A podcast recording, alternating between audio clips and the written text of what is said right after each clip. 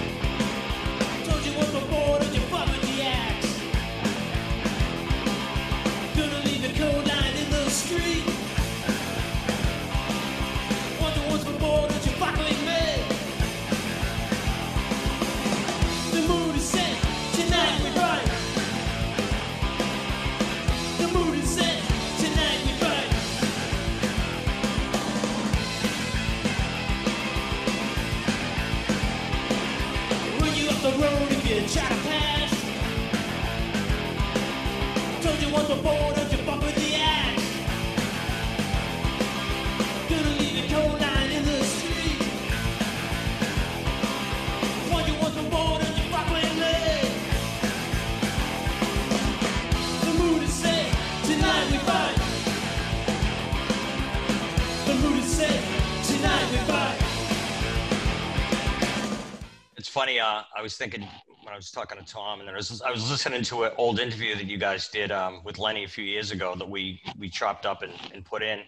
Um, and I'm like, okay, so I'm from I'm from Upham's Corner originally, and it's like, and then it's like, so it's like, okay, you get three Dorchester guys. You're probably gonna have to get a translator for people in other parts of uh, people that don't have English as a first language. So, um, I've, I've been reading my dad's diaries, and uh, as a teenager, he worked in a supermarket in Upham's Corner. Oh really? Yep, it was his, uh, 1932 through 38 or something like that. Yeah. Yeah, my grandparents lived there. Huh. So we're just gonna rock and just uh, the thing that we, you know, uh, I think the best thing to do is just, you know, so what did you guys? How did your musical taste get shaped? What did you listen to growing up? You're, you know, you're a little slightly younger than I am, but uh, you listen to the early '70s. You listen to pop. What, what were you listening to when you were growing up? Good line of uh, answers for that one. Yeah. You know, my dad had a huge record collection, and that was just like he was like the music guy in the neighborhood. You know, 1578s, 3000 LPs, most of it kind of easy listening jazz, but some fun stuff. And then my oldest brother, Jimmy, he uh, he was into like uh, you know Hendrix and Zeppelin and stuff like that, and that kind of got me into music. Period. I didn't even know when I was a little kid that like my grandmother was an opera singer or any of that stuff. But um, then all of a sudden, I, I was into like David Bowie and glam stuff, stuff that my older brother wasn't listening to. And then I stumbled upon a box of records and found the Dictators' first album, and that was the game changer right there. That came out at the same time as like maybe the first Ramones album, and I was like, wow, music can be funny too like because the dictators to me were, were a riot but it was like it was a little more hard rock than punk rock you know because they kind of toured with blue oyster cult and stuff. But um yeah that was the game changer right there. And then tommy and i kind of met through a mutual friend brian cooley who was really into music and you know together or individually we'd hang out with brian cooley and listen to music. And then tommy and i ended up starting to like wanting to play music together too. Tommy, what was, what was your experience? Um, so uh, our family song that we would play on the on the photograph was uh, "They're coming to take me away, ha ha," Uh, and and we we'd put our hands on each other's shoulders and walk around walk around the house like we uh, escaped from the asylum or something. Remember when you ran away and I got on my knees and begged you not to leave because I go berserk? Well, you left me anyhow, and then the days got worse and worse, and now you see I've gone completely out of my mind. And They're coming to take me away, ha ha. They're coming to take me away, ho ho, hee hee, ha ha. To the funny farm where life is beautiful all the time. And I'll be happy to see those nice young men in their clean white coats, and they're coming to take me away. and uh, I like um, you know no- novelty songs and wacky stuff like that. So when Richie found the uh, the Dictators, that was the uh, the mutual keystone to uh, comedy and rock that that helped us uh, take off. Now the the other thing that I thought that I used to do a lot of was watching um, Don Kirshner's rock concert in uh, in rock concert on on um, on TV late at night. At midnight, midnight then- special. Oh yeah, the midnight special. Yeah, and uh, I like I like stuff like Alice Cooper, and that was a a- always a always a great treat. That's the first time I ever saw the Dolls. Was on Don Kirshner, and Mm-hmm. I just went, "Holy shit! This is like nothing I'd ever seen before." And I'm there like, "Man!" I bought, bought the record. I saw I saw Kiss on in concert. You know, that was another late night one. Yep. And the next morning, I told my brother I saw this band K155. They're, they're really awesome. There's your new band name. I know. Speaking of, uh, so I actually had heard an interview with you guys before, and I think it's one of the best stories I've I've ever heard. In terms of like you guys like getting your eyes open to different kinds of music from a live standpoint, and um, and you you talked about the night that uh, I guess Tommy went to see Iggy Pop, and Richie, you went to see um, you went to the Runaways show in '77. I actually was at that show. There's probably there was like five 500 men. I was standing on a Mhm. chair, and just like 14 girls that are just like. they were decent, you know. Cherry Bomb's a great song, and they, they did it, but it was just like that must have been like, I don't know, that's what like sex slaves must feel like, because it was just nothing but like horny men staring at these smoking hot young women, you banging their guitars. It was awesome though. There's some pretty talented people in that band. It was totally awesome. I happened to be talking about that show this weekend because I was out on uh, Jimmy Harold's boat with a few people, and we, um, um, uh, oh my gosh, Erna Connors was saying she was at that show, but she had gone to the Bowie show first. Now I know that night, like Tommy and I sometimes like when we would go out, we wouldn't go out together because we'd make sure we had rock coverage. So like we could, like we could report back to each other about what we saw. Like I'm going to the Rat, I'm going to Cantones. Well, Tommy went to the Harvard Square Theater to see Bowie and Iggy, and I No, that went- was um, uh, Blondie and oh Iggy. Blondie and Iggy, but But- but Bowie But was playing keyboards. but Bowie was playing keyboards with Iggy. Oh my god. yeah. and and then I went to the Rat with uh, my brother Billy and Mark Harrington from my neighborhood. I, I, I- you know, I called the Rat in advance and said, "I'm only 17. I promise I won't drink." I think they really got a kick out of that. Because that was the very first night I ever went to a nightclub to see music, and it was Thunder Train and the Runaways, and it was awesome. That was a mind blowing show. I was sitting at one of the tables right up front. Uh, when Iggy came in, they cleared a little table away, and uh, there was a guy from MIT doing his homework there, Bob, and it's the first time I've ever met him. God rest his soul. And he lent me some paper so I could get Iggy's autograph. And I was just like, wow, this is my first time out. I'm seeing the Runaways. I saw this band Thunder Train that was awesome. I just met Iggy Pop. This must be what it's like going to a club every night. no, Hey, uh, so you know the story that I got because I, I worked in a theater with some people. They said they were upstairs when uh, Bowie and Iggy showed up to go to the Rat. But Mhm. David Bowie said, "I don't want to go down there. Do you Yeah, have Uh, video monitors so I can watch it?" So he he never yeah, he, he never didn't went go down. downstairs, but he was there that night. Yeah, What a what a I mean, you know, considering that the club didn't hold that many people, the fact that I was there too, and I, that was I was trying to figure out the first time I ever went to the Rat, or the first time I started doing the scene, um, and and that's that's what I you know. I, I forgot that that was in 1977, so I guess I go March back a little bit. 16th or 15th. Just Oh, okay. before- uh, yeah, it was just before um, evacuation day. Is that the uh, the the Boston holiday?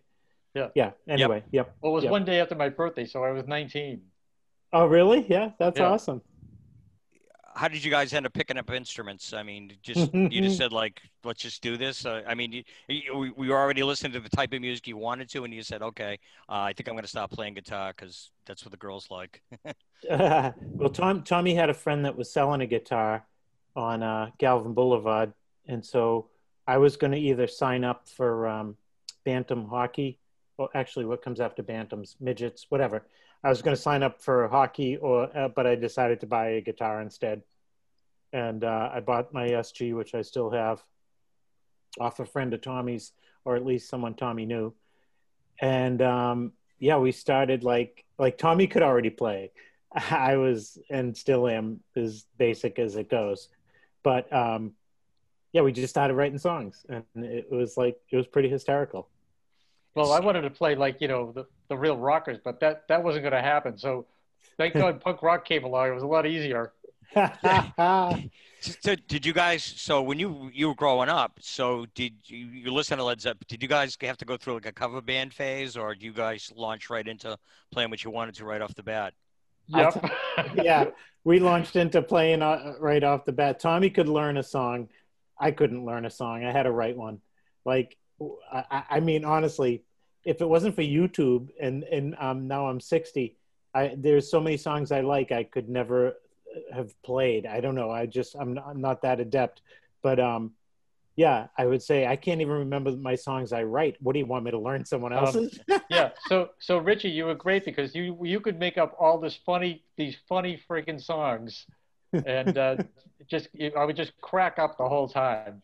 Of course, I had to do this.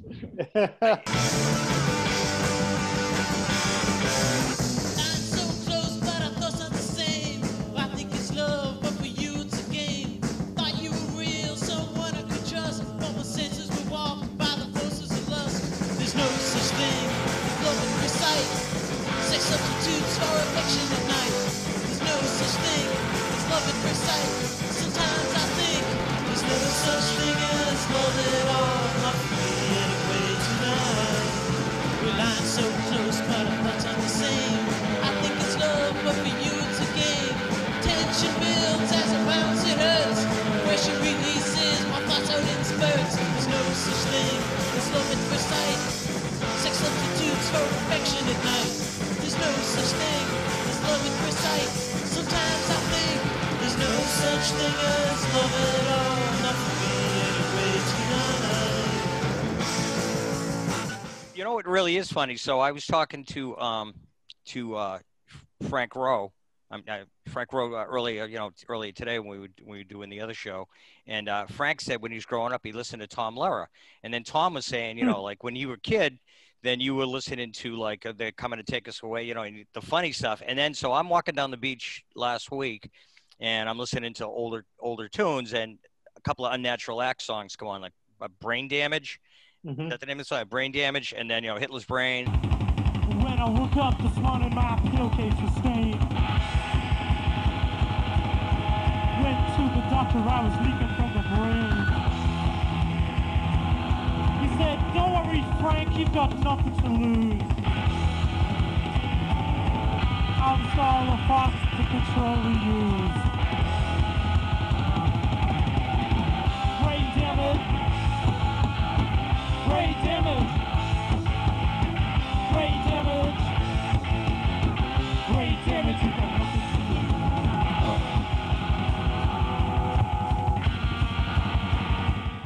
couple of other ones come on, and I just going like, and all I could think was like, this is why I was listening to rock. This is why I switched over because everything else was so bloated before, and then when I saw you guys for the first time, I think it was at the Rumble, and I just went like this, and like, and just other people, and like even like DMZ, and, and just like they were not taking themselves serious. They were playing it hard and fast, and it was like so much different. So.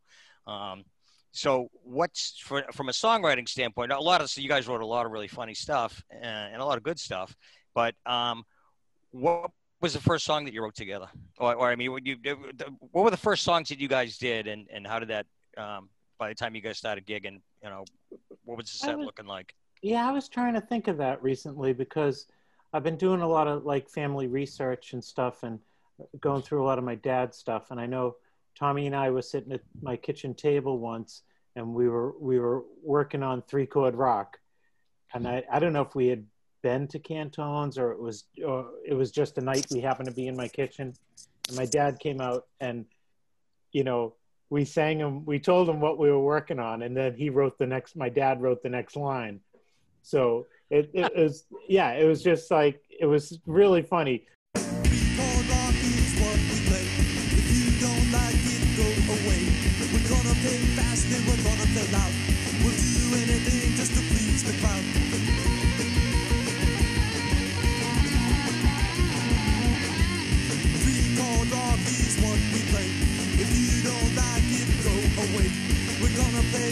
And we're gonna play loud. We'll do anything just to please the crowd. Playing in the road and on Saturday. Someday we'll be big and play out of state. Wow. Three chord rock.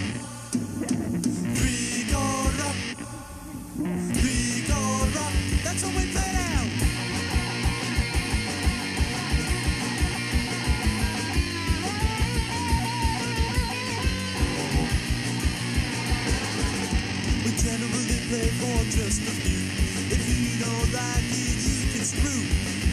We're gonna play fast and we're gonna play loud.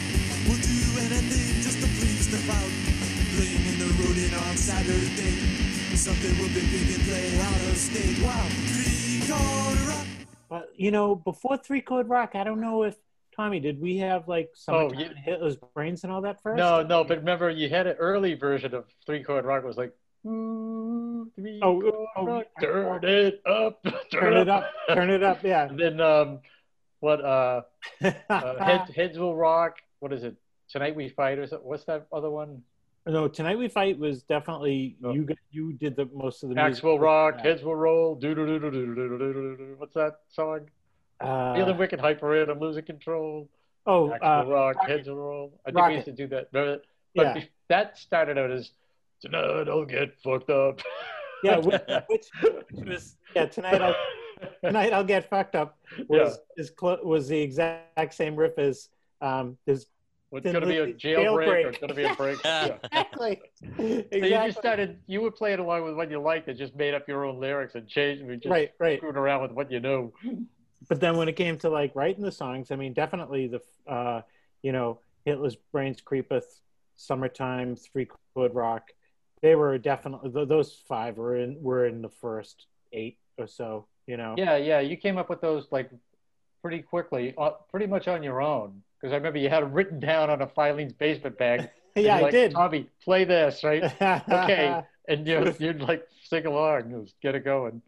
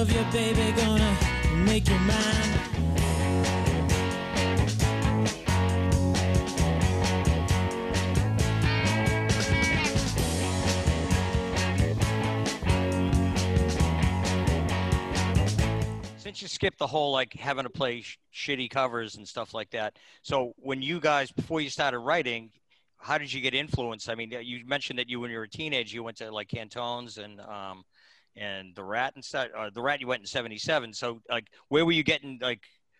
Who was informing you basically when you were writing? And and plus the records, like you said, dictators and stuff. So Oh, we had a great slew of of, of uh, music to listen, of punk rock music to listen to. That was that they'd play on TBS at the time with with the uh, The punk Demi rock Moon. shows. Yeah, but punk that rock- Oedipus show, right? punk rock of in 76 and 77 in you know even now was unbelievable because it was just like i don't know the birth of rockabilly or something anything goes and they were just great songs and and, it had its whole own own sound now you know Yeah. like richie um we'd play with your brother who was older you know Mhm. but if if we started playing or listening to, to punk rock music, it, the older kids would just run away. They just couldn't take Yeah. it. So it was really the music for our, our generation. Yeah, exactly right. So and, uh, I was going to say, um, you know, we we could listen to uh, the Demi-Monde when I was working in Filene's basement. Discount Records on Washington Street was like the place to go to get new 45s.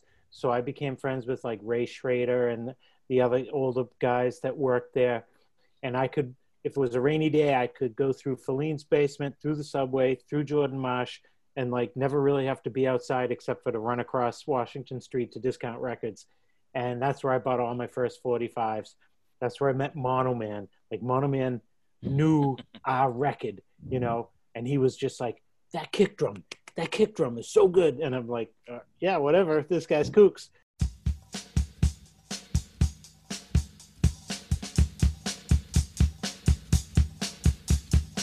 But, you know, it, it was like, it, it was awesome. It was like, you, you're listening to all this new music.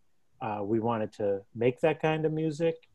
Um, you know, I don't think we had any an ounce of pretensions. Oh, oh god, no. I, I can remember a good one cool thing because you you could load up on all those records at discount records, right? Then you bring Yeah. them home and play 'em. But I remember you told me we sit down, you go, I've been listening to this music, and you know what? It's just like a drone sound. And you say lyrics over. I'm like, okay, we're we're on our way. I've analyzed the music and figured it out. yeah. So we My didn't have own to go through, like you said, the shitty cover band phase. We went through our own shitty original phase. So so it's you two guys, and then um, how did you put the whole band together, and when did you? see- What was it like first gigs and all that? well, we, we met Frank at um, Berklee College of Music summer sessions for inner city kids. and uh, that's uh, when we would go into practice rooms and just turn the amps all the way up. And, you know, we, we were supposed to, I mean, I shouldn't speak for Tommy. We were, we were learning theory. I, I wasn't learning theory. I just carried my guitar all the way into Auditorium Station to plug in and play with Tommy and whoever, you know, period. But um, that's where we met Frank. Frank's the ba- was the bass player, right? Yeah. Oh, yeah. What's his last name? Daler. Taylor. from- Okay, yeah. He's he he went to you know high school in JP. I went to Boston Tech. Uh, Tommy was a oh Tommy I forget what not Columbus right No, a high school, Don Bosco. Yeah, Don Bosco I apologize. Yeah, Don Bosco Tech, woodworking. yeah woodworking. that's right.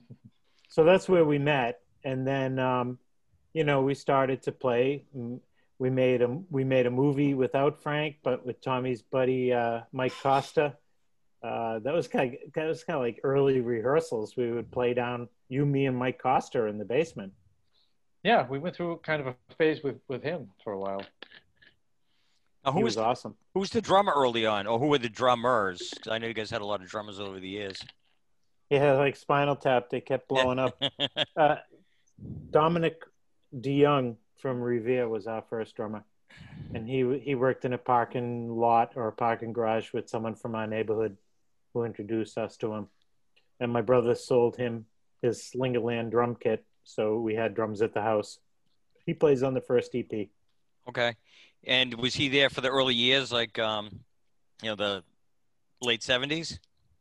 He wasn't there too long. How, how many gigs did we play with Dominic, Tom? Oh, I don't know, maybe ten at the most. Yeah, yeah, he got us out the door. yeah, exactly. What was the first gig you guys played? Jimmy Burns's living room. But no drummer. Yeah, cross Really? and yeah, and both guitars and mic plugged into the same amp. Oh, that's Pretty- funny. Yeah. So what did you? So how did just how did how did the uh, Axe progress in terms of because you guys were you were in the finals at um at uh, the Rumble in like '79 or something like that. So it's pretty pretty quick timeline, I think, right? Yeah, I think I think it was funny because I kind of kept going to clubs. Tommy was working at the uh, Lyric Stage. Is that the name of the place? yeah. Tom? Well, I yeah. was going to Emerson. Yeah, and and then I would be going to like Cantones and then meeting him after he got out of work, giving him a report. I worked with Frank Rowe's girlfriend at the time in Filene's basement, Denise Donahue. So she was like, I would tell Tommy, she's my secret into Boston rock and roll. She knows everybody, you know. and like so that was I was a fan. You know, I was going to all these shows, and then I'd report back to Tommy. My relationship and friendship with uh, Frank um, was definitely based on my relationship and friendship with Denise, his girlfriend at the time. Uh, Denise Donahue became Denise Rowe. We worked in Filene's basement together. She would tell me stories about like the Ready Teddy house where people lived, like, you know, Matthew McKenzie and uh, Scott Barenwald and you know, it's just like all these rock and roll people, the Paley brothers and stuff like that. And I was like, you know all these people, you know? Oh, and then then it was like, yeah, my boyfriend's in a band too. So when I first started seeing bands, you know, or if I would go to, it was all Cantones thing at that point because I was more into the Cantones before I even ventured to the Rat. You know, it was just easier. Yeah, I don't think they checked IDs. Yeah, exactly. yeah. exactly right. And um, so yeah, that's how my original friendship with with Frank started, and it was because um, you know Denise uh, kind of hooked hooked me up. And um, as far as getting gigs and doing gigs, um, I, I just kind of followed followed them around anyway. So I don't think there were any like super acts, uh, Baby's Arm, or real um, sorry, classic ruins gigs um, that I can think of off the top of my head. I think I think we might have played together at, at Cantones. Oh, we did play Arm. at Cantones. Yeah, yeah. Greatest gig ever. Frank Rowe's birthday party, right? Didn't they? Oh, that's right. that no, oh, that was um, Afrika Korps. That was uh, Afrika Korps, which was uh, Kenne Highland and Solomon, and yeah, that was a almost like a post Gizmos uh, band that did Frank's played Frank's birthday party. I'm not sure we played that, but whatever. But I think he did I'm a Wimp with them ah, because I remember he didn't have the guitar on and he was holding up the mic stand and they he got the cake. I and um, so I, I'm trying to think about like our first gigs in. think that I think the thing was you kind of uh, you kind of talked your way into getting us to play at Cantones for the Frenzy benefit. that was at the Frenzy benefit. Yeah. So that was like our first first time, out and we had Rita Rat with us then still. Yep. Rita Rat screaming. Oh, uh, the woman on They Saved Hitler's Brain? Yeah. Yeah. Oh, that's funny. My Did- dad called her Yelling Helen. Uh, They saved Hitler's brain. They saved Hitler's brain. They saved Hitler's brain. They saved Hitler's brain. what was the frenzy benefit? What was that all about?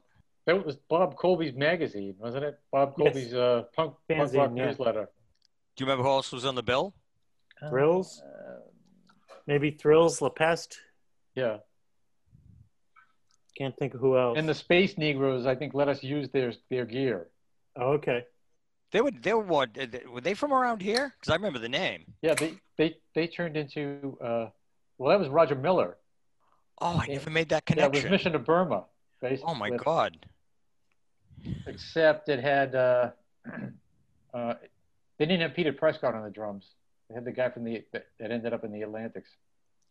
So your first Wow. gig that you guys play out, I mean the real legitimate one, you're on the same bill as La Peste and Thrills. I don't know if La Peste did that one. Yeah, Oh, no, definitely Thrills, though. Yeah, I have the poster somewhere here, so we can. But still, the Thrills were kind of a big deal then. I loved it. Yeah, we were peers. You know, I think Barb went to uh, Emerson when Tommy was there. Yeah, and Johnny Angel. Oh, he went there too? I didn't know Johnny. Angel was. Yeah, I used to have to see him. He used to have to. I don't. I don't. I don't remember seeing Barb too much on campus, or, uh, if at all. you want to expand upon the I had to, I had to see him on campus? Well, I, no, not if this is going out as, as a podcast. Okay. Johnny and I are great. Johnny and I are great friends now, but I, I met him in uh, California a couple of years back, and I almost had to ask, "When did you become a nice guy?" I guess he couldn't get it, couldn't get away from here fast enough or something. Oh, that's funny. So if I was if I was uh, didn't know uh, the Axe that well, and if you wanted to showcase what what should what albums or what releases or what what showcases you guys best that's on um, that's accessible. Well, I, I other I than guess- YouTube? Yeah, uh, but I think I'll go. I'll start with um, describing the uh, recording history. okay. Uh, so we recorded the first, the four song EP, um, and I think we did a fifth song. We did three chord rock at that time as well. And that was they saved Hitler's brain EP, or Yes, Hitler's okay. Brain, Creeper, Summertime, and the Plug. We did that at Gary Soprano's uh, studio. I think he lived in Newton, in his basement. Um, he was a guitar player in Third Rail, and Joe Viglione, the Count, produced it. So that's the beginning of the Axe's recording career. They Saved Hitler's Brain was played so much on WTBS, the MIT love station. that record. They played that like crazy. And, you know, uh, the reviews were equally hys- hysterical. Uh, James Isaacs, you know, just just wrote probably he was like a jazz critic, you know. He wrote one of the funniest freaking reviews.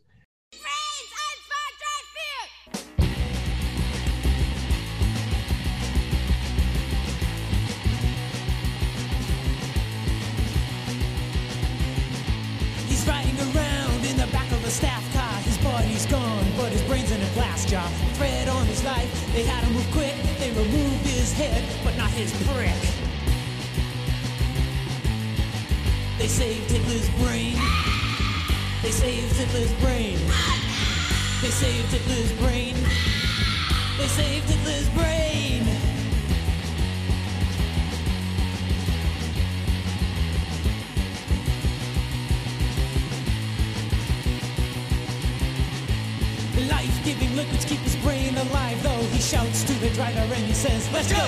He doesn't comb his hair, but it looks real neat. He's ruling the world from the back seat.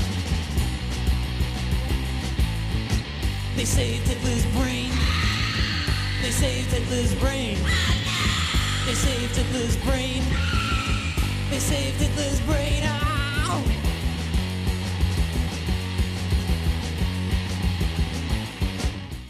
And, then it be so that became like the whole beginning of of, of the Axe because um, we had this record it was pressed in texas. Um, we we can all still remember and laugh about the conversations with the pressing plant. You know the guy i remember the guy saying richie this is one of the finer new wave punk recordings we have ever received. And i, I just kept saying well where is it? You know i think we made a thousand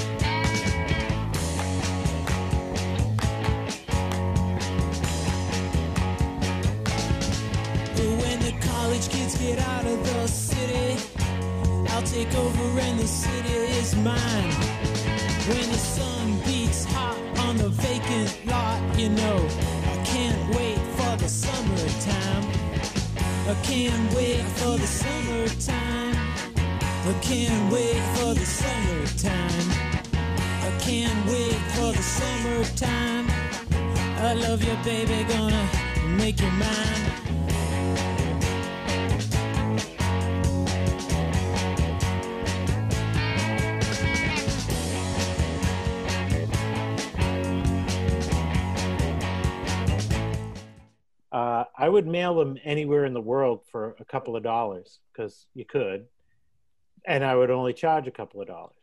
And if you wanted to buy one now on um, Discogs or something like that, they'd be about four hundred or four hundred and fifty bucks.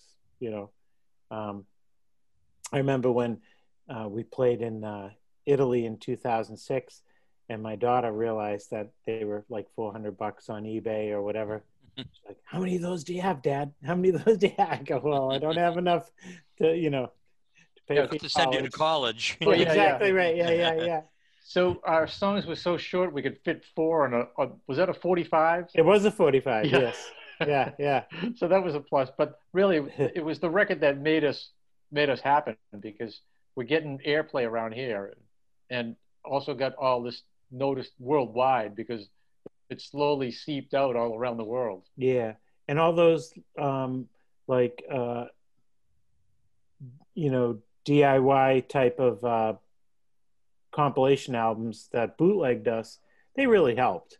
You know, they helped. That's why we got kind of to keep playing places and, and stuff like that. I, I I don't care. I don't. You know, we didn't. We we we're not miss, missing out on any cash because of that stuff. But it really well, helped it, kind of spread well, the name. it kind of hurts when people you know are, are taking your stuff and uh, That's true, though. does it have true. to be them? I know. But um, you know, so so that was the first EP.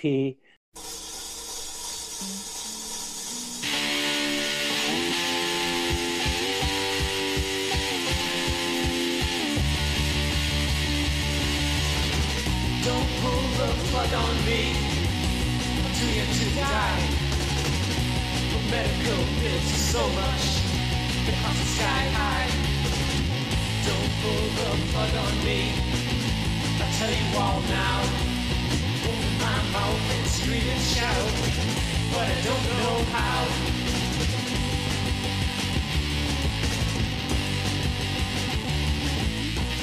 Then we did a um, a, recording session that Oedipus produced, and that was the man I don't want to be. And so we re-released Hitler's Brain as the B side.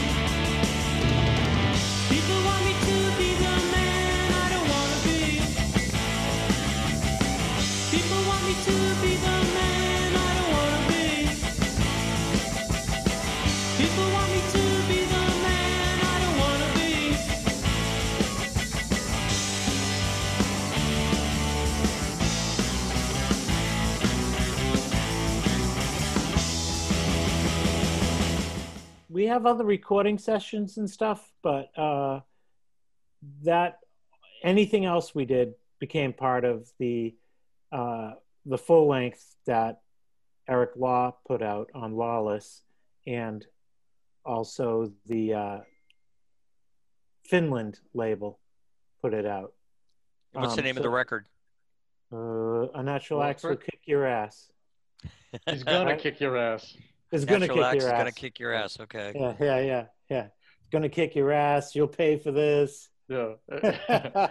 and when you gonna have a follow up? Something like uh, I got my ass kicked or something. I paid for kicking my ass. I don't know.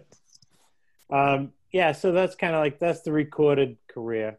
We did some fun stuff. We recorded stuff at the La Peste Loft.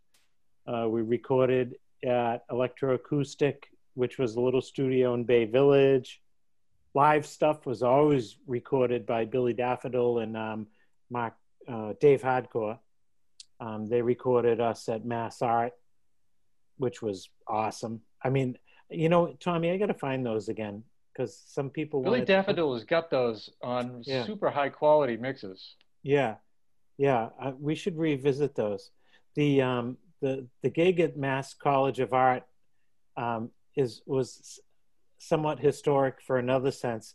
It was the first time Roger Miller and Clint Conley sat and saw us play, and I think they were tripping.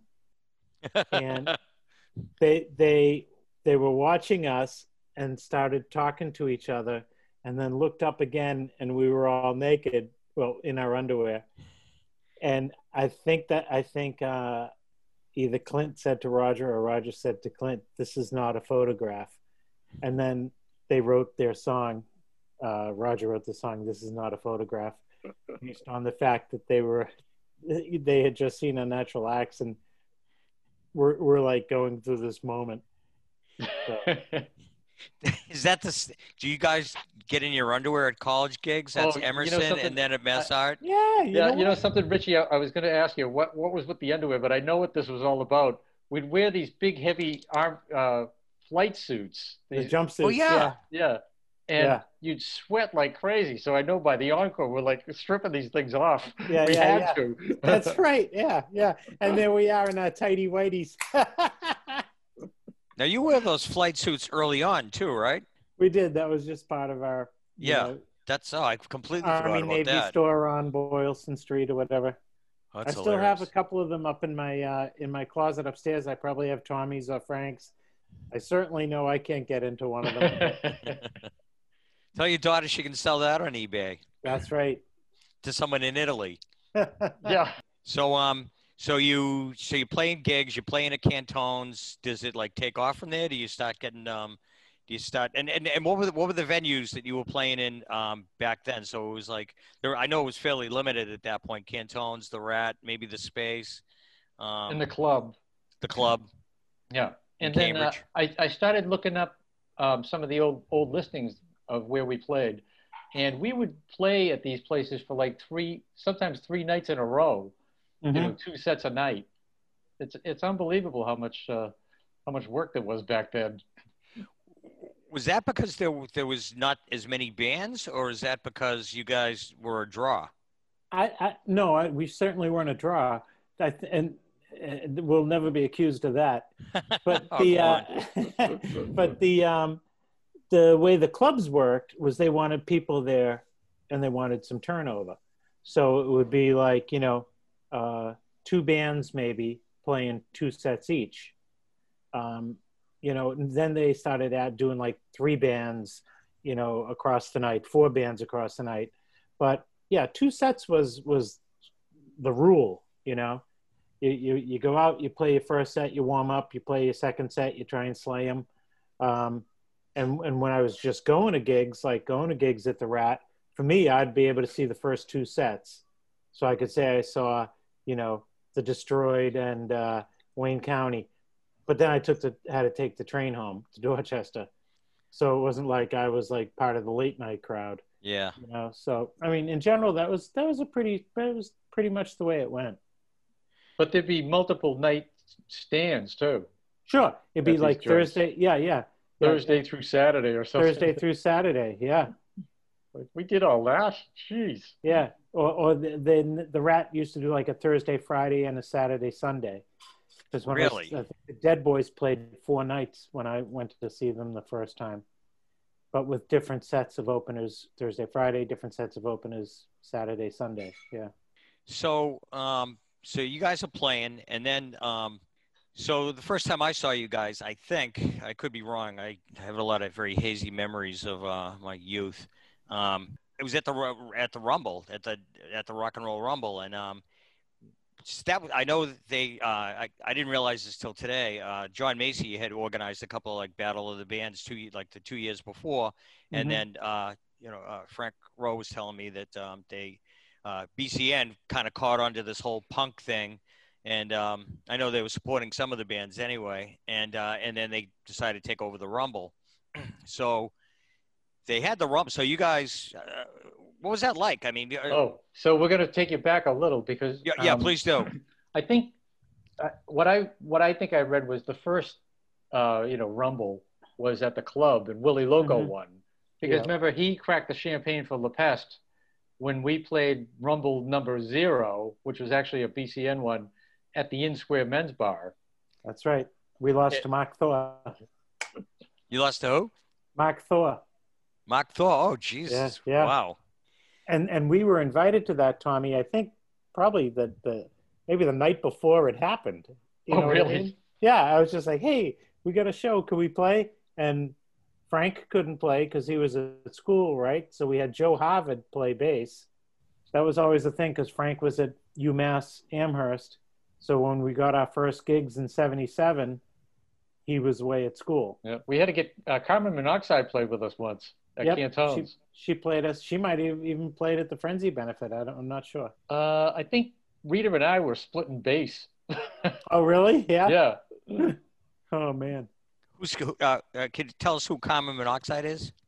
She's DeVee Wiseman, and she used to play in a ska band called Square Peg, and she played in other bands too. And That's- when we first met her, um, she lived on Pricing Street in Jamaica Plain, and her and her roommate put out an awesome fanzine called Miscarriage. Yep. Oh, that's hilarious. Yep. So when you did play, so but you guys did play the first BCN Rumble though, right? Well, now we're up to the second. We we got to play again, and it was the next year that you probably saw us Okay, play okay, at the good. At the Raps. Yeah, okay, so Yeah. yeah, that I, I didn't know the, the background. That was kind of the big year, you know. That was like La Peste, Thrills, Unnatural Axe, Neighborhoods, and there was a great picture in the in the Phoenix because like the semifinals, there's like a picture of me, Peter Dayton, Minehan, and um, Barb, Barb. Kitson, yeah, and Barb Kitson, and it was like that was that That's That when you was knew that punk was had arrived. in Boston for You know, sure. it's just now yeah. it's acceptable. yeah. Oh, that's four great bands though. Yeah, it was a good. Yeah, it was definitely a good one. Uh, I I couldn't even imagine uh, trying to think of all the other bands that were involved in it that were probably awesome too. And I apologize if if if I forget, but like that was like the the big semifinals type thing. And the final was you and the neighborhoods, right? No, it was neighborhoods and uh, I don't know. The Neighborhoods in La Peste Yeah, neighborhoods and La Peste. Yeah. battled it out at, at the end. Oh, okay. So were you guys? Was it you guys in the neighborhoods on the same like in the semifinals or something? Or I forget who we played. Well, played. semifinals made it through a couple of nights. Uh, I can't. remember. yeah, I think all I remember is we were on the on the bill with the Jets at some at one point. the Jets? I think they were kind of rock, kind of Yeah. straight rock. And Oh, maybe God. our second night might have been with with Thrills. You Yeah. but we're playing with four bands each, four different bands each night. It's Yeah, I'll funny. have to look that up. It's like 40 years ago, so I have these kind of blended memories. So I must have been to it at a bunch of those shows because I saw you guys and I saw the neighborhoods uh, well as well. And um, and then what was the impact that had on a like the Boston rock scene? I mean, it's like BCN's finally paying attention. You, does it mean like you're getting radio play not just from TBS slash MBR, but you start you, guys getting? Uh, I I do. I could have sworn I remember hearing you guys on uh, on BCN and stuff, right? Sure, I have the playlist. Uh, you know, they used to print out a playlist you could get at Strawberries or whatever, and the "Man I Don't Wanna Be" Frank Daler song um, got pretty good airplay on on uh, you know the local top twenty or whatever. Um, Like for BCN, you know, song of the week or something, or you know, yeah, pick of the week. Well, they certainly work work on a play. They saved Hitler's brain with some of the lyrics from there. So, well, you know, yeah, you know, uh, the, the "Man I Don't Wanna Be" was was appropriate, and it was it's you know one of the best Axe songs. You know. oh, it Frank- definitely is. Frank only writes Frank, Frank only writes one every five years or so. Then, but it it matters. he writes a still resonating. I know.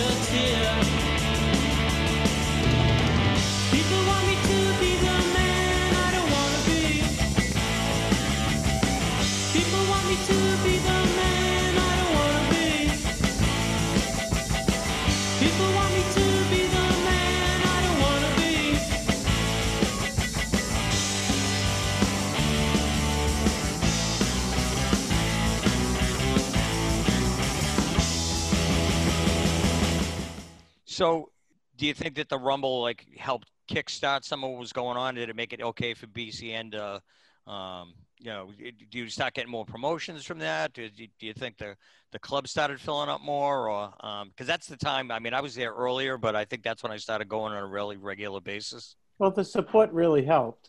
but we were never a band that was gonna like get a manager, go on the road, quit our day jobs. I mean, we were just having like the most fun we possibly could and still remain friends. Yeah, you didn't tell me that part until it was too late. but I didn't. But that's just it, Tom. We didn't have to tell each other that. It was like we, we after we played with the police at the Rat, we played in New York. Uh, was CB's the first? CBGB's might have been the first one, or yeah, and we had four nights with the Plasmatics at CBGB's. yeah, and and we did a show uh, at some club way down. Um, oh shoot, Then we played at Heat. Heat, yeah. Frank and I w- went and met with um, one of the Copeland brothers, the one that ran the booking agency. So it was Miles Stewart and Ian Copeland. Uh, one played drums for the police, one had a record label, one had a booking agency. And so Frank and I hung out after a gig, and the next day went out to lunch with this guy, and oh, actually went up to, to one of the Copeland's thing, and he was like, "Okay, well, I give you a tour with Ultravox in the north, you know, the northeast. I don't know, it was like a hundred bucks a night or two hundred bucks a night. It was it was fine Yeah. if we could do it. And I'm like, well, I gotta go to work in Filene's basement. And at that time, our drummer was a Teamster, and he's like, well, I got a young family. I go to, you know, uh, you know. So we were just like, nah, we'll do our weekend trips to wherever, and we'll just keep playing when we want to play. I think that's kind of how it kind of panned out. So you guys never did like a national tour or never did any um Nah. but you did do gigs. I remember listening to an interview and you guys like you did something in Detroit. I know you Oh yeah, Detroit came later. That was like a, uh late, late. Well, actually, it that wasn't was like late 80s we started going out there. yeah, yeah, exactly right. So our, our early record started making the rounds of the uh, the collectors. Exactly. and uh, we started getting some interest in Europe and and from these guys in the Midwest. They said they looked at the the band on the front cover. They said we got to meet these guys. yeah. So they So- started booking us out in Detroit. But but in the early years you were mostly I mean you guys played a lot around. I saw you guys probably We played all around New. England and, and down in New York, down to New York. So what were some of the other gigs that you guys uh, other folks you play with? You said you played with you opened for the police at uh, the Rat. Um, what year was that? Like 1980 or something? 1981. That was '78. October '78. really. Yeah, So that was their first time in town. yep. Uh, Roxanne was being played heavily on BCN, so that was uh, their entrance. You know, their their first tour. So somehow we, we got into the Rat, and from the Rat we uh, moved to the Paradise and played a Mhm. bunch of shows that like 12 shows there with bands um, with Squeeze, Magazine, Nine nine Foley, 999. That was a, what a night. That was the best. Pla- Why? uh, Um, plasmatics there. Did we play with the plasmatics? and the Plasmatics and Yeah, the yeah. members. Yeah. What was so So- great about the 999 gig? Oh, so first thing was I, I got there early and I was waiting around for everybody to show up and, and the, the drummer came up to me and started talking to me and said, Hey, hey mate, can we use your drums? Our drums are duff. I go, duff, what's that? He goes, they're no good. All right. So Tommy Taylor agreed to let him use the, the drums. And then uh, during the set, the bass player was, you know, showing off or goofing around. He stuck the bass between his legs and started staggering around. Then he knocked down his amp, I think, right? And they, they pushed the Frank's amp up there. It, So, I think they were yeah. almost using our whole back line by the end of the night. right, right. But boy, they were unbelievable. That was that was one of the best ever. Playing with those guys.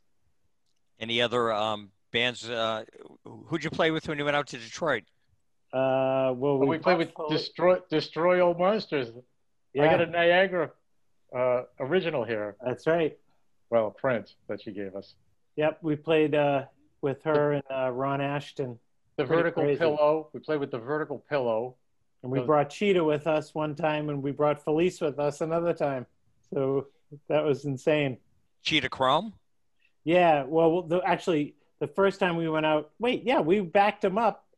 Uh, we backed him up, but um, yeah, it was so it was Unnatural Axe and Cheetah Chrome, right, Tom? At least one trip. Yeah, yeah, yeah. So I don't know. I guess we, I guess that we learned his songs uh, before, and then went out and was his, and and were his backup band. That's what led to us being his backup band in uh, in Italy. Uh, uh, Tommy wasn't on that. wasn't Luckily, wasn't on that one.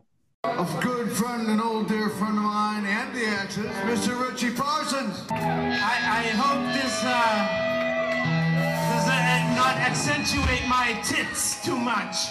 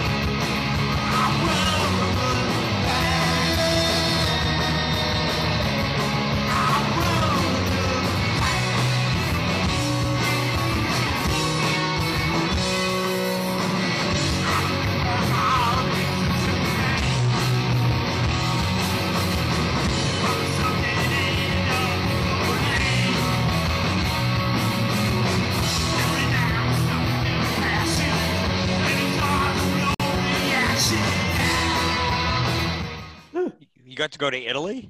Yeah, yeah. In in um, 2006. Wow. So this, this, this poster, when we Yeah. played in Italy together. Yeah, which was totally awesome because uh, my daughter made a Unnatural Axe MySpace page for me, and because I was like, I didn't know what the hell to do with MySpace, and then um, I said to my wife, I go, "Geez, this this this lady Susie keeps writing to me, and it looks like we have fans in Italy." And then Susie said, "Do you want to play a punk rock festival?"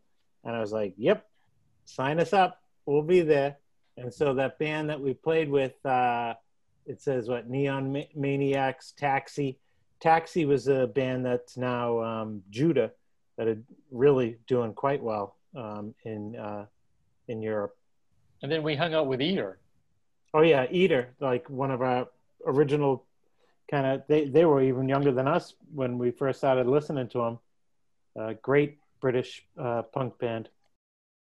Tommy, I think you know the first night we were in Italy.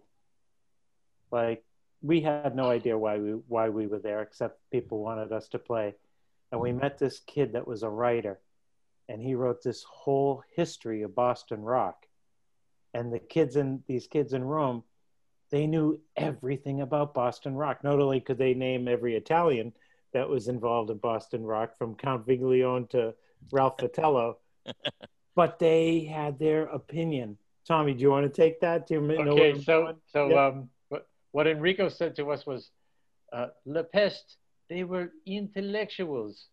You, you are nerds, nerdos." oh, and they also asked us about pastiche, yeah, yeah, yeah, yeah. but they knew But- every uh, all the local bands.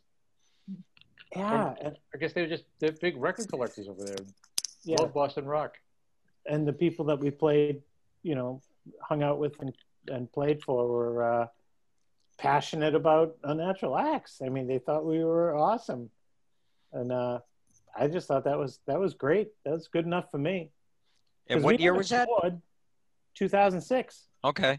You know, and then um, yeah, it was just insane. That's amazing. Big in Europe.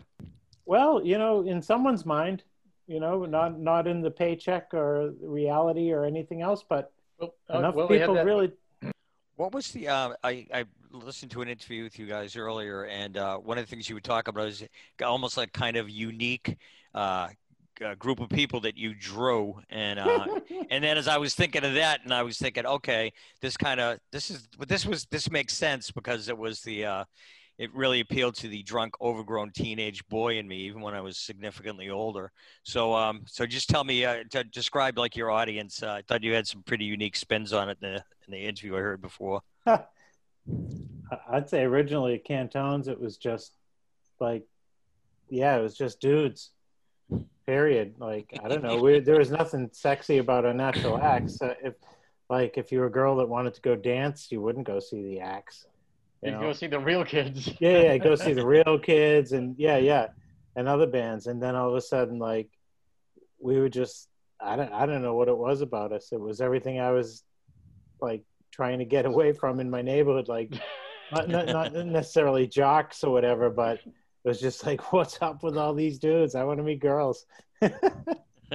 So what um during that time, during those say those early years when you guys were uh, hanging out a lot, what were the um I always want to talk about the venues because I know eventually it grew into like I said it was Cantone's and um and the Rat and the club and like space and then I was talking to someone earlier today and it was uh uh the underground and uh I remember seeing the Nervous Eaters at the Western Front. I don't know if they did anything, but uh Yeah, back in the Western day. Front was a little after us. Um, Uh, I just thought of something today. Was um, we played down the Honey Lounge, and the Honey Lounge turned into the Poorhouse.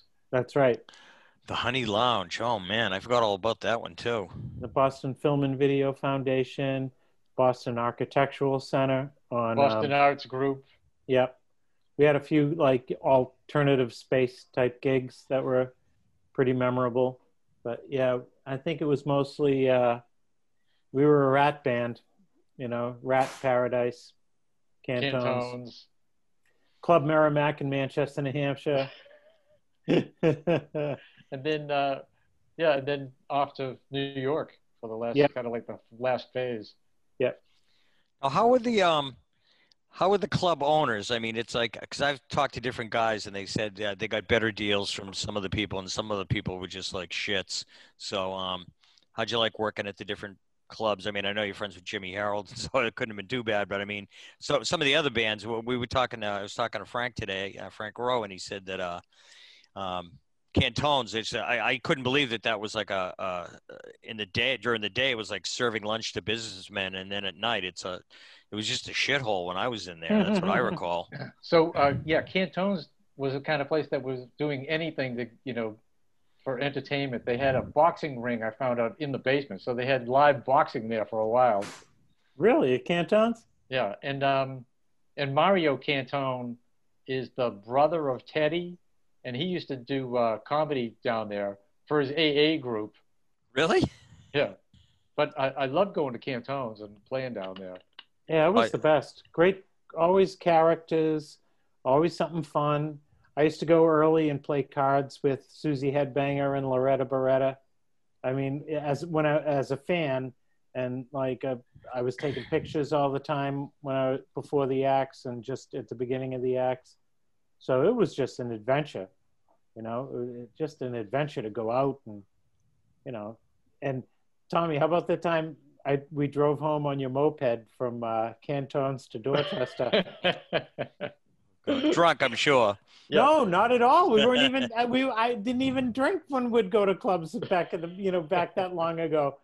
But like Tommy had a um, Tommy had a uh, uh, milk crate on the back of his um, moped, and I remember driving down Dorchester Avenue with him, and I'm wearing. I had to wear the milk crate on my head, otherwise I had no place to sit. You know.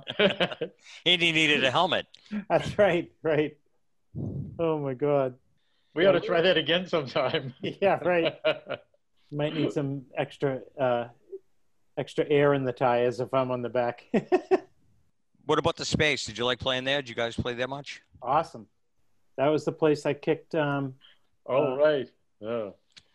So so the space was really. I think we came back from New York. We had gone to the Mud Club, and uh, this is like the first time we saw a new wave disco was down down New York. And then when we came back, the space started, and it was just like the same kind of atmosphere. mhm. This was going to be really something. Yeah, we played there, and oh, who was the girl I kicked in the head? Kathy Logue. Kathy Logue. Yeah, Judy just yelled from the kitchen. Kathy Logue. Logue. uh, yeah, it was like one of those things where I like jumped off the stage, but by accident I kicked this girl in the face and I broke her nose and knocked her out. And there's a Phil, great fill and Flash picture of like Frank playing the bass like over. And then uh, I, I was doing an interview or something on uh, TBS, and she called in, and then she told me that uh, when I kicked her in the head, she was gonna. She had long, long, long hair all the way down to her butt and somehow when I kicked her in the head, she had a tumor that was behind her ear, and she was going in for surgery. But I, I, I moved the tumor forward so they didn't have to cut all her hair off. Something totally. Yeah, they, I, I got the follow up when I showed the Axe movie in Austin Uh-huh. from um, from Kathy Logue's gal pal's kid that was going Oh, to school there, and and uh, she said that they could go in through her eye socket to get at Oh. the tumor and didn't have to cut her hair hair over. right, it. right, right, right. so that was like an act of God or an act of unnatural acts, so whatever you want to call it. Oh, that's funny. The It's boot not- that heals.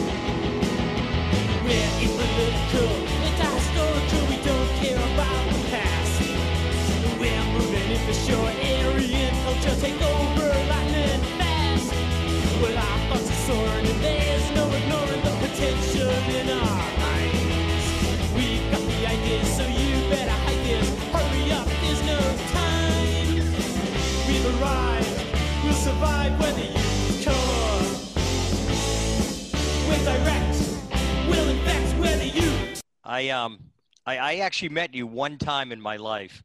um and it's like so you went to Boston Tech, right? That's correct. So I used to bring when I was uh, in the scene when I first started coming around. I used to go to like uh, you know bring bring my friends in and go. You guys got to check the scene out. So uh, when you talked about uh, uh, Cantone's, I brought a couple of my friends in who had never been out to see um, to see that that brand of music before. And uh, my friend comes out, and I had seen her before. He said, "Mike, there's a girl who's pregnant that's pissing over the drain in the in the men's room." And I just went, "Oh, that's that's just how it is. Just don't think anything of it." But but but the time that I met you was outside the space, and the reason I asked about the one of the things I asked about the Rumble is the Rumble had just happened, and uh, this, this friend of uh, a guy that you went to school with, this kid Bobby McBride. I don't know if you remember him or not. Mhm, like sure. 40 years ago. Yep. Yeah, I think he was from West Roxbury or uh, Roslindale, one of those places. Yeah, I think Roslindale.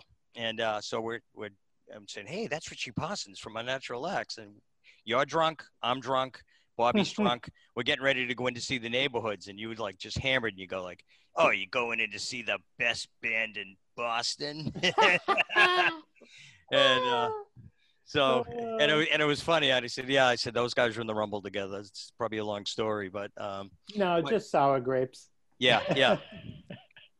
but so, how did you guys get along with like the other bands? I mean, it's like in, in general, in general. I mean, I mean, or, or, or did you have bands that you a liked from a- from a musical standpoint Yeah. and from a personal standpoint? We're, we're glad that you we're glad that you mentioned the neighborhoods.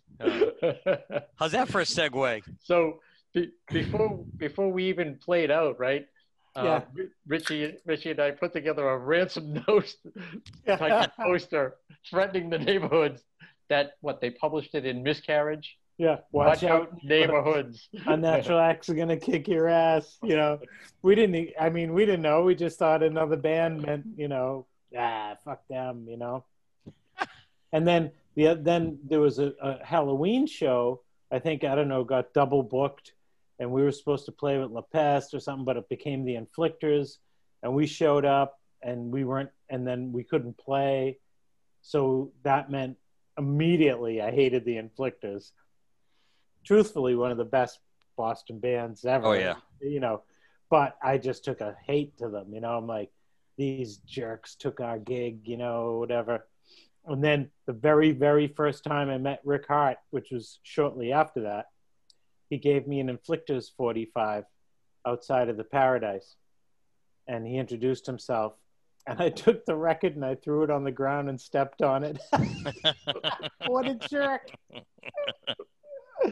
what was that 45? Uh, where'd you get that cigarette or Yeah, something like that? yeah. Yeah, It was that's a great song. Totally awesome. Yeah. Yeah. Oh, that's funny.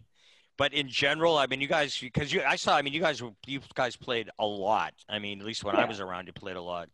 And we really did get along with everyone. We weren't as we were we were pretend jerks. We weren't really We- jerks. Yeah. We, oh, another place that we used to, uh, the living room in Rhode Island, because I remember we played down there with the neighborhoods. That's right. Yep. We we were we were with them a lot. Did you guys fold at one point? Because, um, or did you just start doing other projects? Because um, I was telling Lenny, the the producer of the show, um, I was looking through my. Uh, I don't. I, I just moved. I only have a handful of records left, and I, but one record that I knew that I had for a long time was No Surfing in Dorchester Bay. Um, and that's was that with Band 19? Did you do that, or was that on your Uh, own? the, the, the Grammys. the Grammys. Okay. okay. It originated as a a natural act song. We actually uh, Frank and I wrote that, and um, we played it at the Downtown Lounge in Portland, Maine, as I recall. It's part of that uh, that live recording that I have, and um, and then yeah, uh, the Axe kind of folded around uh, the spring of 1980. Uh, I think it was the spring of 1980.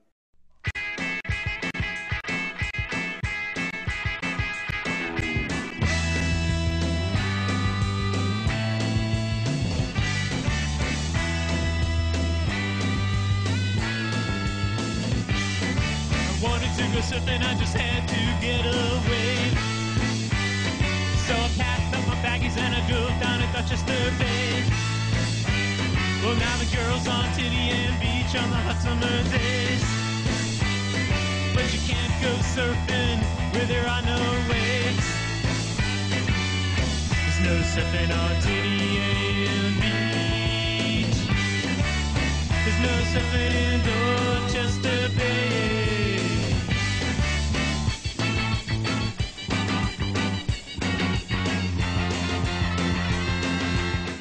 but then I think the spring of 1981 we probably played again and haven't stopped playing since. But you know, I mean, I went on and did Future Dads, and you know, Tommy We- had Mighty you know- Ions and Billy Goons, and Yeah, but we actually had to break up the band so that we could all start separate bands with Roger Tripp, the drummer from La Peste. Really? he ended up playing. That's right, he played in Stickball too, which is funny. So, so you guys have been playing. So I've seen you. Um, I saw you in the early days, and then I probably didn't go to clubs for a long time. And then about had to be ten or twelve years ago, I was at the Middle East, and it was a bill with the Nervous Eaters, Unnatural Axe, Willie, Willie Loco, uh, and it was like it was mind-blowingly good gig. It was amazing. But that had to be at least 10, 12 years ago, maybe even longer. That was, was downstairs. Downstairs, yeah, Yeah, yeah, that was a good one. That was a brilliant show. I forget what the. Uh... I was gonna say, you sure that was us? No, I'm positive, positive. we got better as we got older. You know. Oh, because I, I, I I remember. still we don't tune uh, well maybe we tune a little better and but the yeah, the secret with the Axe is that we get about 20 or 30 songs from from then and we don't mess with it Yeah. you know it's not like you're gonna we're gonna be playing ricky martin la vida loca or uh, any you know anything current. Well that isn't current but you know what i mean. Yeah. anything different just to, we got we got our core and we know that's what people want to hear. They don't want to eh, you know they want to hear what tommy white's doing with the with the beachcomb overs or anything else he's doing. They'll go see them. They want to hear richie parsons with whatever the hell i'm doing well both of them will come see us too but you know they, you know that's just the way it is so, what are you guys doing? Other projects right now, still, or Mm, yeah, I'm still playing. Like I, I do my uh, uh, duo trio Richie Parsons band. Um, when when Unnatural Axe played with um, Human Sexual Response, I was at that show. yeah. So that's when I asked Malcolm Travis to play drums with me for my solo stuff. And so Malcolm's been playing. Um, he played on my last album.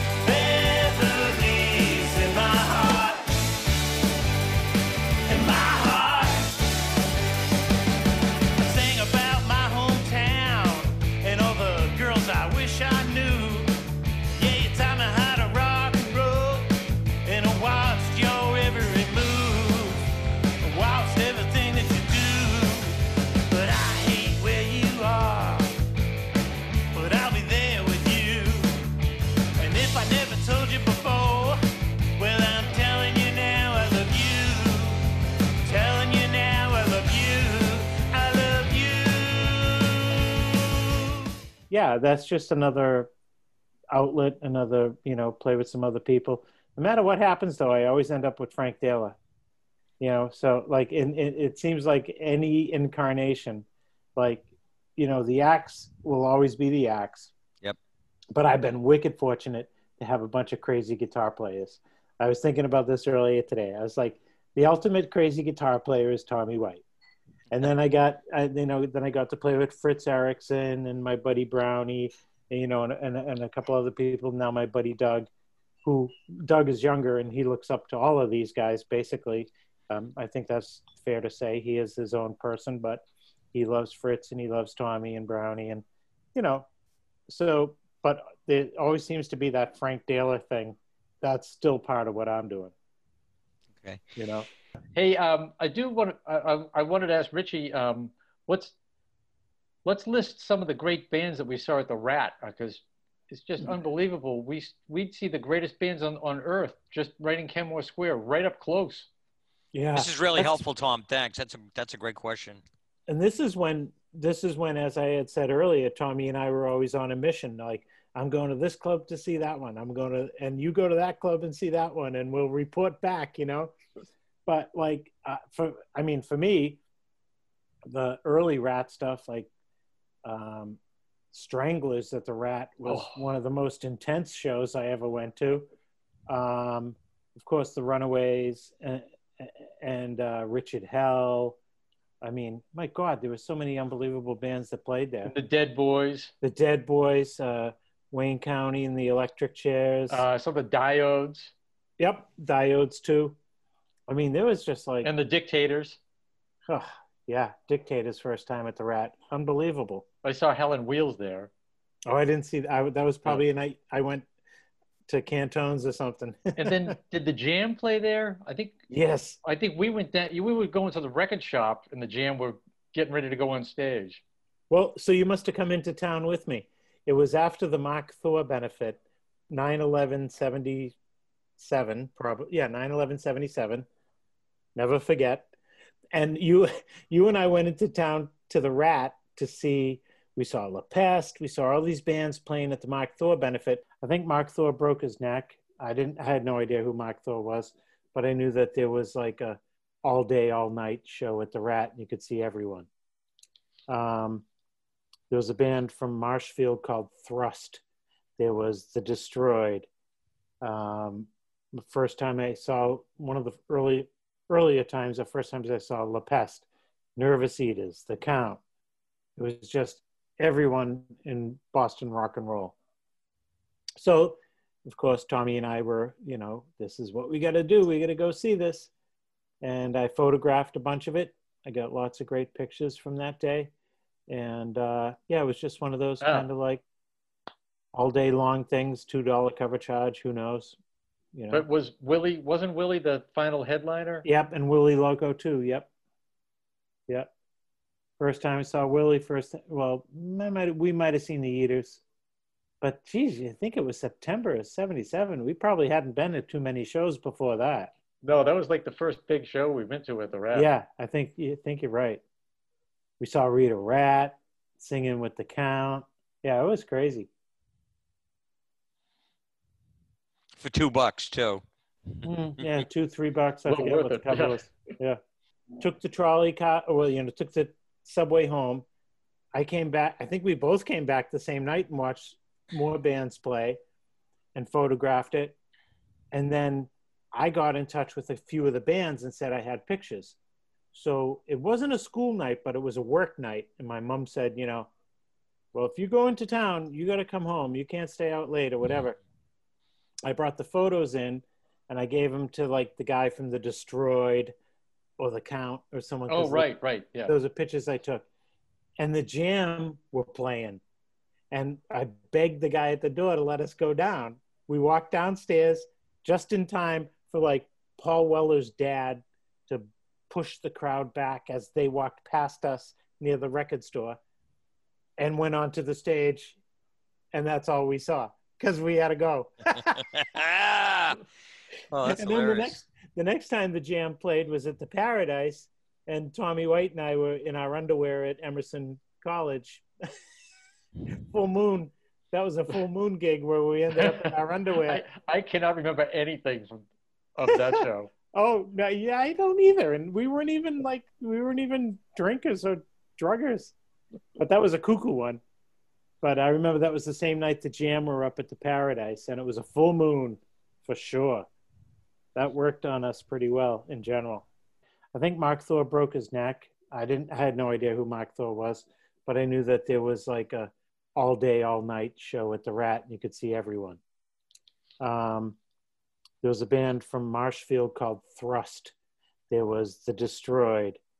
Um, the first time I saw one of the early earlier times, the first times I saw La Peste, Nervous Eaters, The Count. It was just everyone in Boston rock and roll. So, of course, Tommy and I were, you know, this is what we got to do. We got to go see this. And I photographed a bunch of it. I got lots of great pictures from that day. And uh, yeah, it was just one of those Yeah. kind of like all day long things, $2 cover charge, who knows? You know. But was Willie wasn't Willie the final headliner? Yep, and Willie Loco too. Yep, yep. First time I saw Willie. First, well, I might we might have seen the Eaters, but geez, I think it was September of '77? We probably hadn't been to too many shows before that. No, that was like the first big show we went to at the Rat. Yeah, I think you think you're right. We saw Rita Rat singing with the Count. Yeah, it was crazy. For two bucks too. Mm, yeah, two, three bucks. I Well forget what the cover yeah. was. Yeah. But uh, yeah, it wasn't until the Jam played the channel that I got to see them. Oh, lucky you. I never did. Yeah, yeah. And then the night before the channel show, when I was in Future Dads, they came to the Underground. Uh, John Surratt brought them. So I played with Paul Weller and Bruce Foxton, and I played the Batman song. Paul Weller had my guitar. That was another story. That's one of those Facebook memories that keeps getting better as uh, people repost it. Want to tell that story? yeah, it was Future Dads were playing.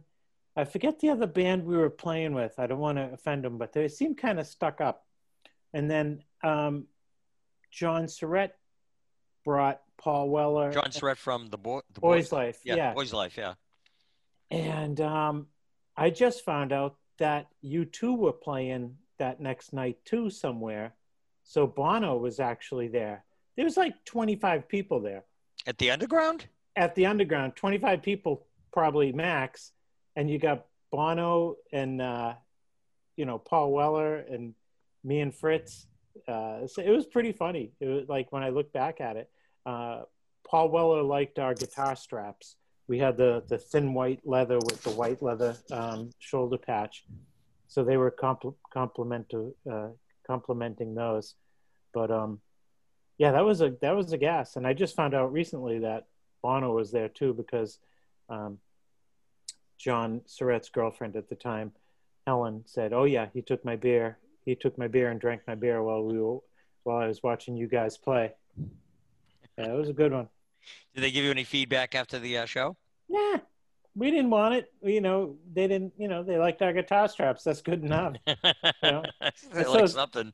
Yeah, it's those. It's like not to go off the unnatural acts topic, but it was like when Jonathan Richman came to see uh, Future Dads the first time. He came to see us play at Cantone's. I was pals with him uh, through Denise, uh, and uh, he, we came off stage and we had played Modern World, one of his songs, and you know just our a regular set. And I said, I was so excited, like uh, Jonathan, what did you think? What did you think? He goes, Oh well, Rich, you guys really stink. I thought it was the greatest thing. You know, I think Fritz to this day holds a grudge against Jonathan Richman for saying we stunk. Oh, but you funny. know, Hey, uh, Richie. s- s- Speaking of that, um, you want to tell us about the the uh, the time that we shared the dressing room with the with the police at the Rat? yeah, that was awesome. BCN was, um, you know, co-promoting it. Uh, they had an in-store to do at Strawberries down in uh, on Boylston Street. I think we went and hung out with them for that, or I know I went down just to like to be there while they did that. But you know, there was the dressing room was at the back of the club in those days, and uh, so Well, prior to that, they did set up and they played for an hour with Oh, just their us in the check. club. yeah, which was unbelievable. And yeah, th- I I always think and still think that we have the ba- greatest bass player ever in Frank Daler.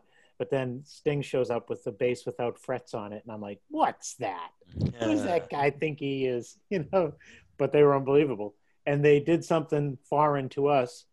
They jammed, like their sound check was like some kind of jam, and I was like, "Whoa, this isn't even a song. What are they doing?" You know but they were awesome. They were really awesome musicians, is what the real thing is. Yep. And um, so we were backstage, and it was either uh, it was after I think it was after our first set and before their first set, and um, I used to have this. Uh, I used to carry a one of those little square Pan Am flight bags was where I would keep my guitar cable, and you know I had Chloraseptic. Yeah, because of my beautiful voice, I didn't want to hurt it. Uh, but um, as Sting had mentioned to me, he said uh, he he gave me some advice. He said, "Don't use the Chloraseptic." Uh, what did he say before you before you sing? Because you'll uh, you'll blow your voice out or something. And then like so, I just happened to be in the dressing room and I farted. And oh wait, no, Sting farted. Wait a second. What is that? Turn this around. This is wait. This is like historic. Sting Sting farted and blamed me. You know. Sting lets one rip and looks at me and says, "Did you poop?" And I was like, "Fuck you, you farted." You know. it was like the most Dorchester I could ever be in my life, saying "fuck you, you farted." Oh my gosh! Yeah, well, there, there you go. That's me and Sting.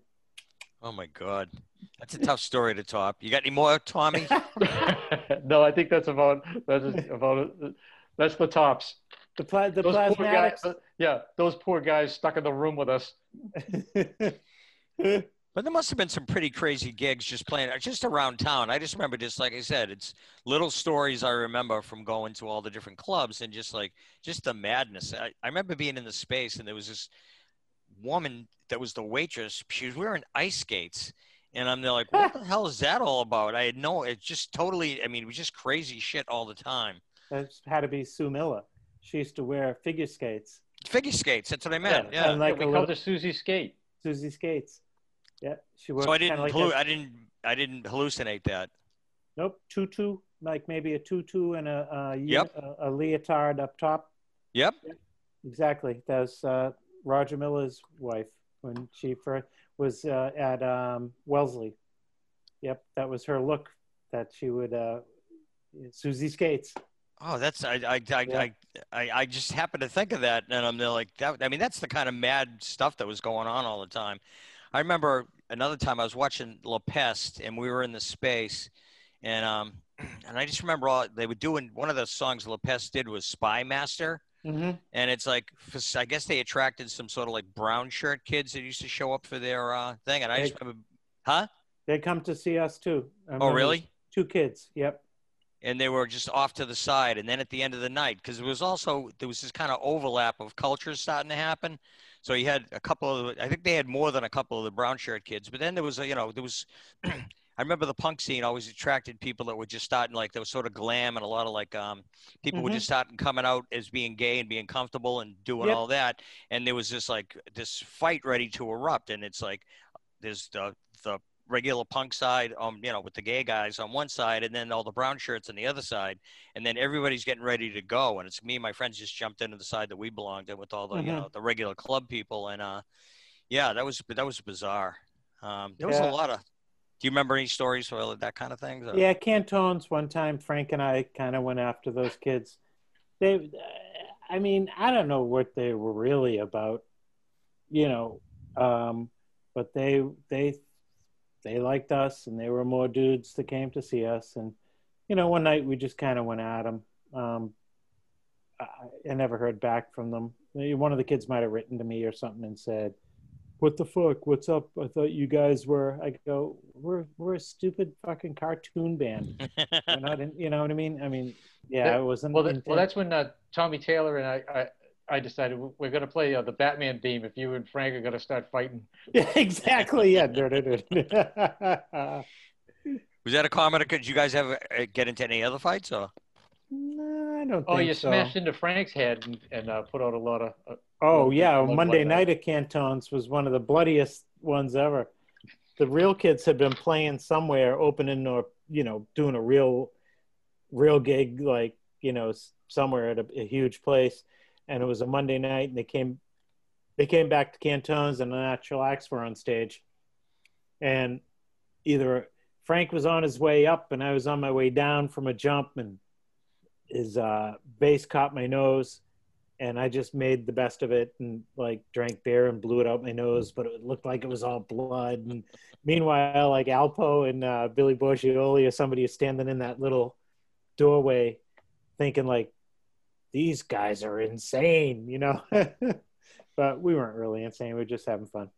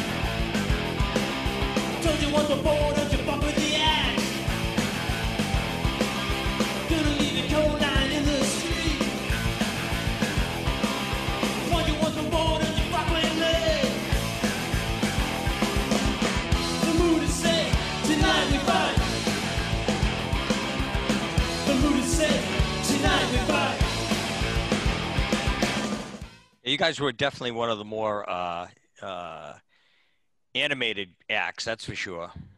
Oh yeah, Yeah, you guys did a, did a lot of jumping around and a lot of. Yeah. That's what Ed Sullivan said. I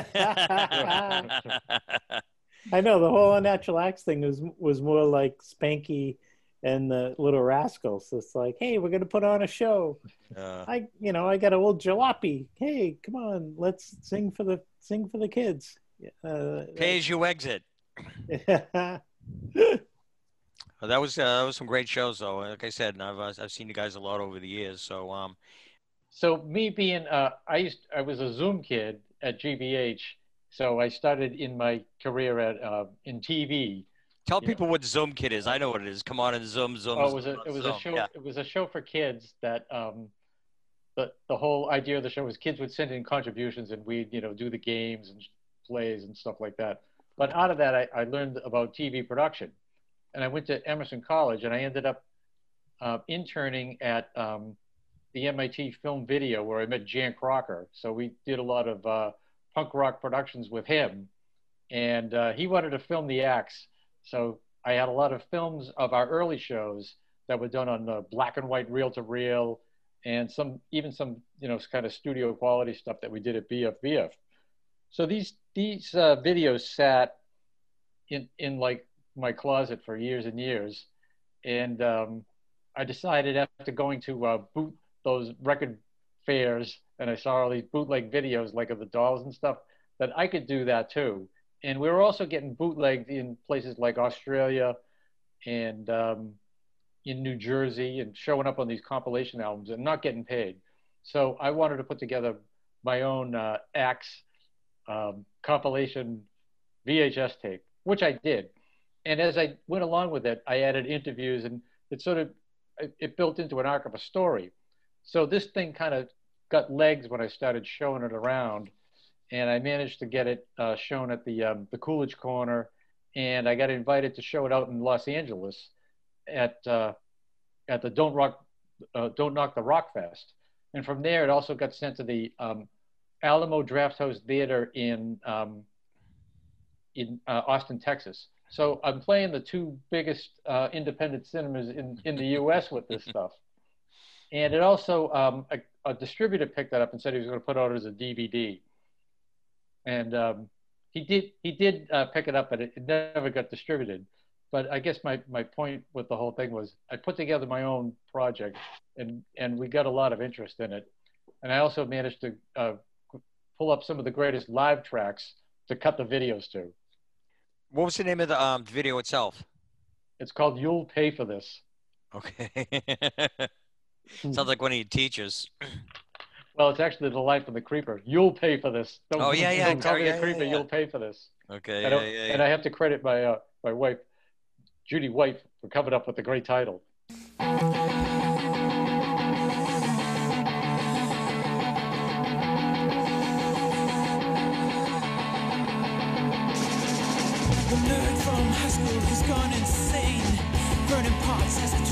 Brain.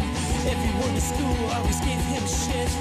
Believe in me, he took care of it. Don't call me a creeper. You'll pay for this. Don't call me a creeper. You'll pay for this.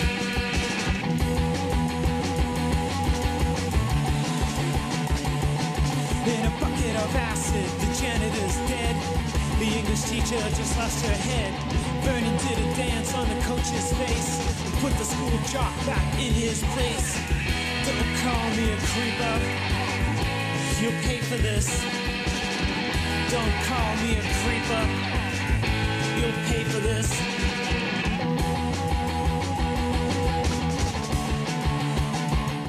It- prior to the the you'll pay for this though we you had the house of pain which is like it was like a crazy conglomeration of like us uh, it seemed like us trying to remake the creeper but then there was other, other great stuff Oh yeah, footage. yeah, yeah. Good. So Jan, yeah, so Jan Crocker, a um, uh, a, a a film producer from uh, MIT, thought wanted to make a film about Unnatural Axe, so he started filming us at work and play.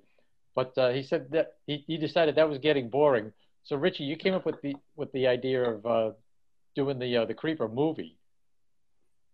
Trying to do a remake it was And we silly shot about we shot about half of that stuff. yeah But every time we'd shoot a scene, we'd write three more, so it never really got done. Is this stuff available online or anything, or is it stuff, or is there a way you can get a hold of it, or? anything Well- on youtube Yeah, there's a, I put a little bit on YouTube because the distribution deal fell apart. I had to wait like three years to get my rights back. Then I'm look, I'm still looking for another distributor. I, I threw it at Jan Crocker, and some of the stuff is on the uh, Kino DV site, but it's still a, a film that could be released. I just didn't want to give it away by putting up on, everything up on YouTube. Yep. So where does it stand now? If somebody wanted to see it, they've just called called Tom. I don't know. Is there like trying to get films distributed like on Netflix or something? Um, I can't just do. Uh, they won't just pick up a singular film. You have to like sell it as- a package with all these other films. So unless somebody can approach me with something, I don't know what to do with it. the rodent club Yeah, how's that sound? Because my my plan was I'm gonna. All I have to do is I can make my own VHS tapes here. I can sell them for twenty bucks. I'll make fifteen dollars, and at that time I could mail tapes all over the country for like three dollars. So I'm like, I can't fail. All I got to do is sell one thousand of these, and I've made you know all, all kinds of money.